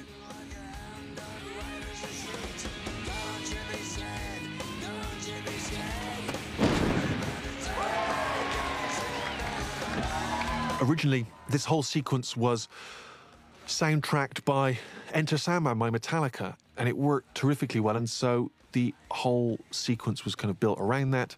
And uh, this moment here, where the kids singing in the van, they were all singing along to Enter Sandman, and we shot that. And then it turns out that we didn't use it after all. And so this is the only scene we reshot in the whole movie. We had to take everyone back out months after we'd finished filming. Poor Jack had to shave his hair again back in that style. And we had to sing uh, a different song. But I think it works well. It's uh, a Motorhead track. I think it kind of has the same sort of vibe.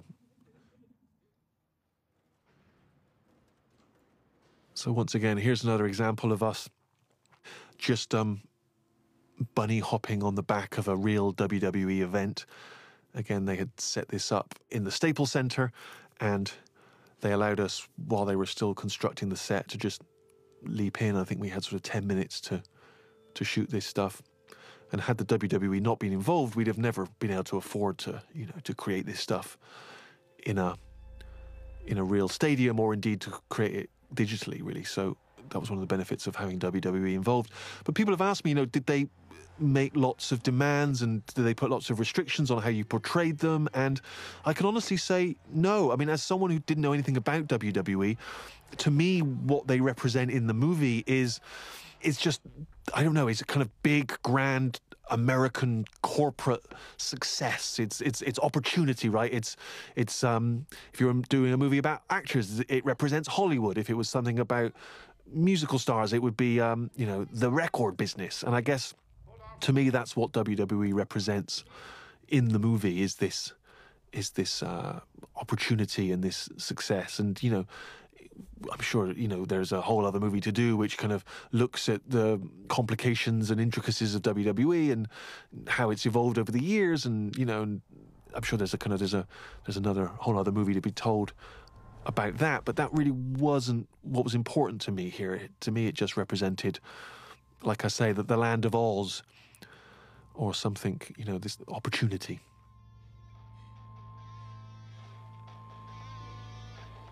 And um, we had to involve them, even though we developed movie with Film 4 in the UK, we had to involve WWE because they own so much of the rights to Paige's story.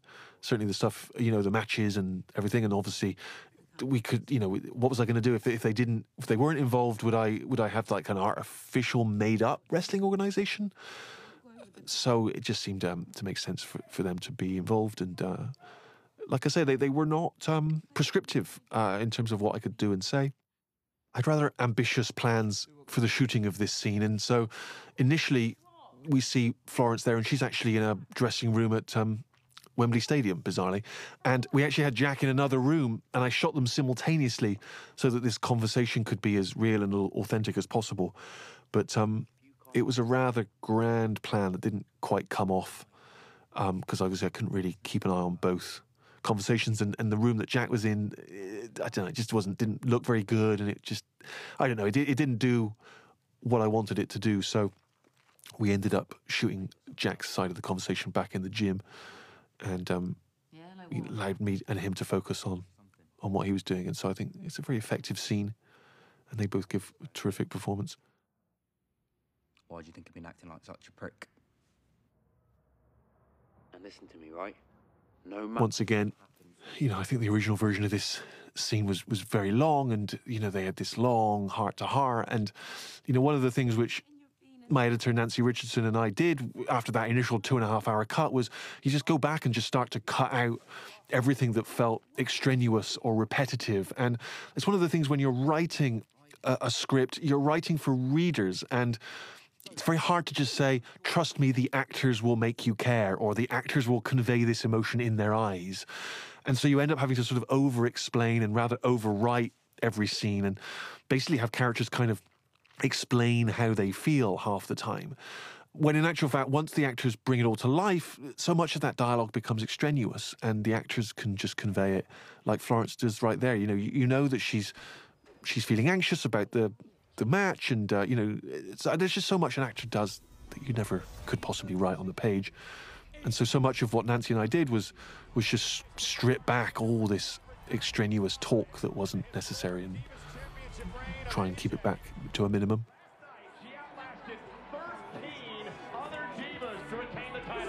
Back in the family home, nice opportunity for a bit of physicality there with an actor called Spoonface. Me and my wife feeling as out of place as uh, I probably would have felt if I was really with the family watching this.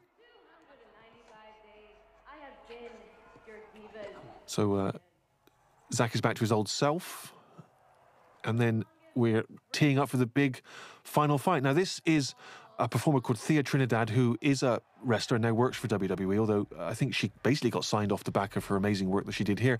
And she's uh, recreating the performance style, the kind of on the mic style of uh, of the real Divas champion, who at this time was AJ Lee. I'd originally wanted AJ to play herself, and uh, we couldn't make that happen, so we needed someone to, to double for her. And uh, Thea does an amazing job, and she kind of emulates the sort of rhythms and the mannerisms of the real AJ. But Thea's uh, got her own amazing origin story in that she and her father were big wrestling fans when she was growing up, and tragically, her own father died in the 9 11 attacks. And so, as a sort of tribute to him, she dedicated her herself to wrestling and, and to becoming a wrestler, which is an extraordinary story. And um, like I say, the WWE bosses were so impressed after they saw her doing this that they kind of signed her up, and she's now uh, in the WWE family, which is amazing. Who the hell are you? Well, you can understand Paige being a, a bit hesitant here, but these WWE fans will turn on her quick.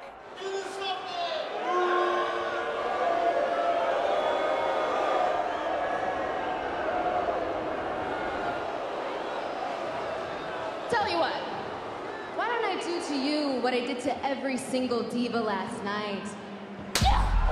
So here we are at Staples Center. We had one hour to shoot this sequence. We took everyone down, the film crews, and a Monday Night Raw telecast finished, let's say at nine o'clock, and then we had an hour with the crowd. And Dwayne Johnson came down and he kind of emceed the event. He went out in the ring and he uh, spoke to the audience. And I said to him, Look, we've only got an hour. Please don't get carried away. And he goes, Yeah, sure, no problem. And then did like 20 minutes on the mic, just talking to the fans, taking selfies, doing the catchphrases. Can you smell what The Rock is cooking? Yes, we can smell what you're cooking, mate. Get out the ring. We've only got an hour.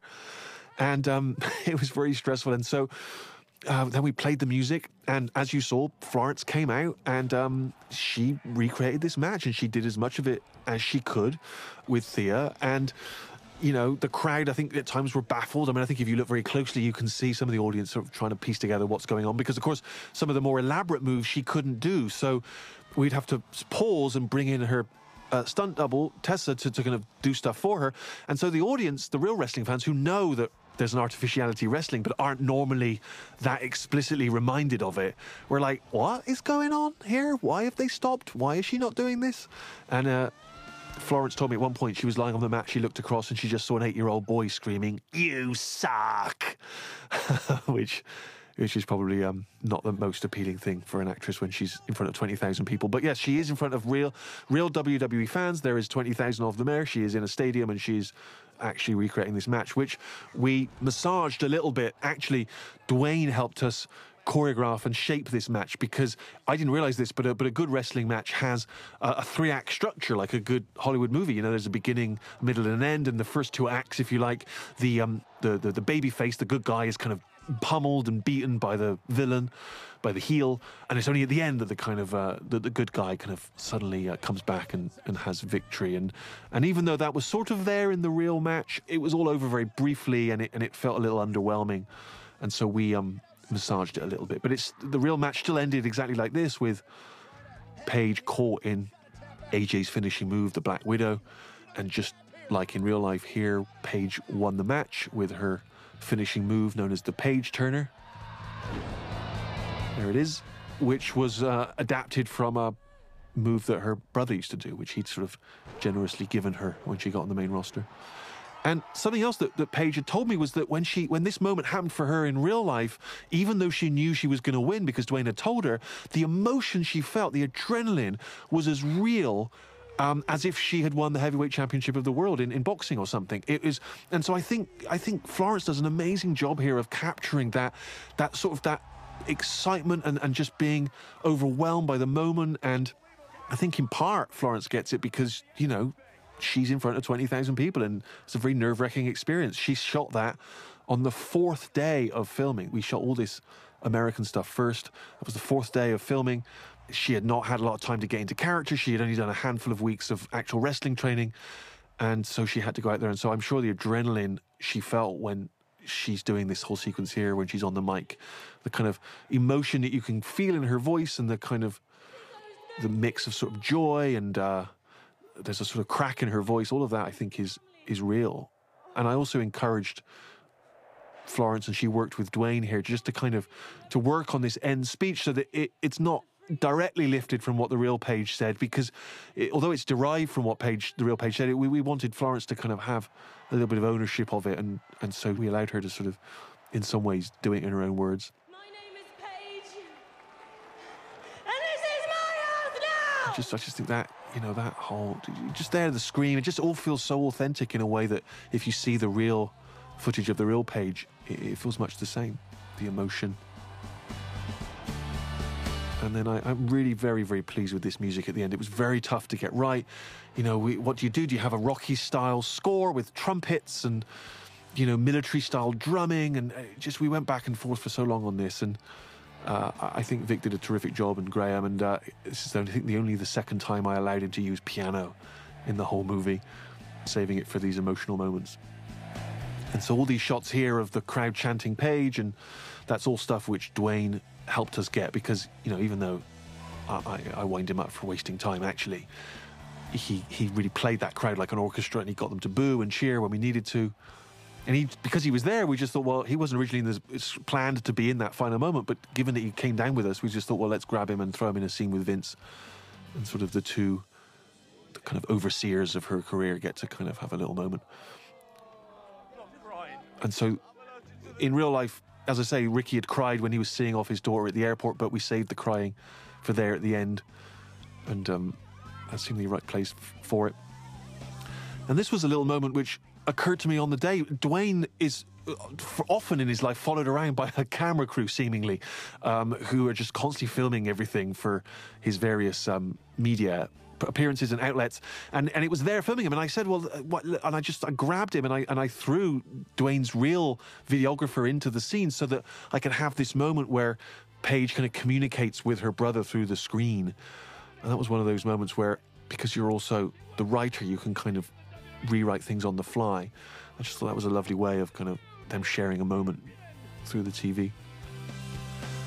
There we are.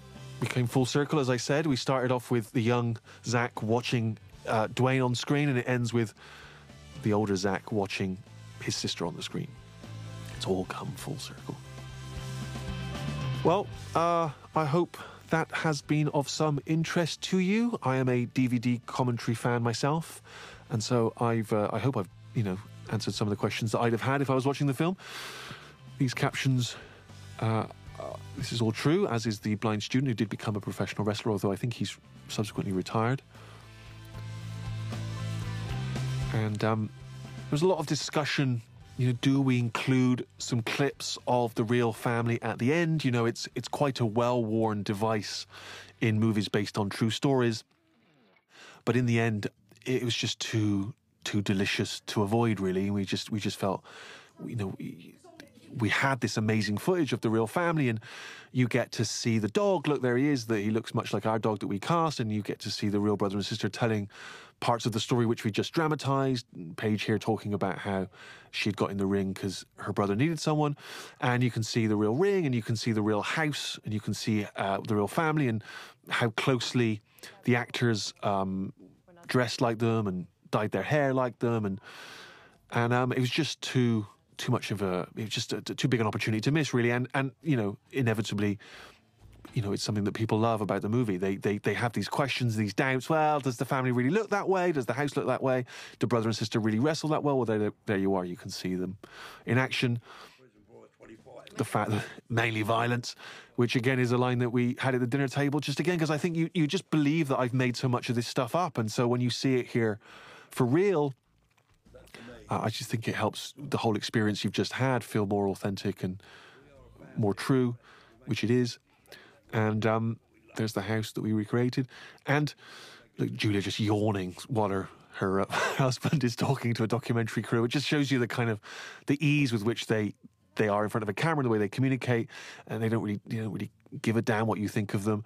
And there's the real Ricky crying at the airport, and so that's the scene we recreated earlier. And people have said to me, "Oh, there's no way that they would have taken all the wrestling family down there to the airport." Yeah, they did. There it was.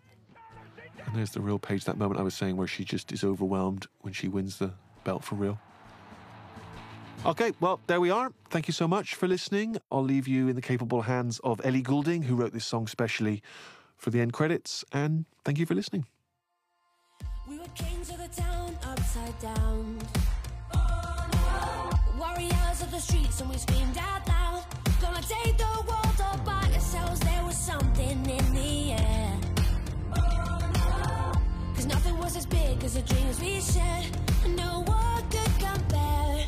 You were my protection. Will you be there for me now? I know we had our problems, but we always come back around. Cause you're always my reflection. When I see you in the crowd, you're my protection. Now I hold my ground. Do you remember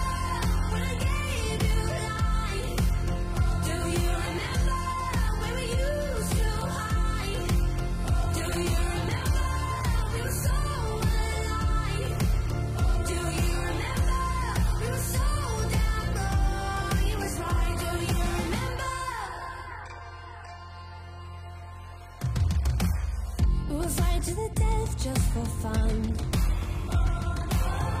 Pretend you're a loser, I think I won. Yeah, we could be anyone. You are my protection. Will you be there for me now? I know we had our problems, but we always come back around. Cause you're always my reflection. When I see you in the crowd.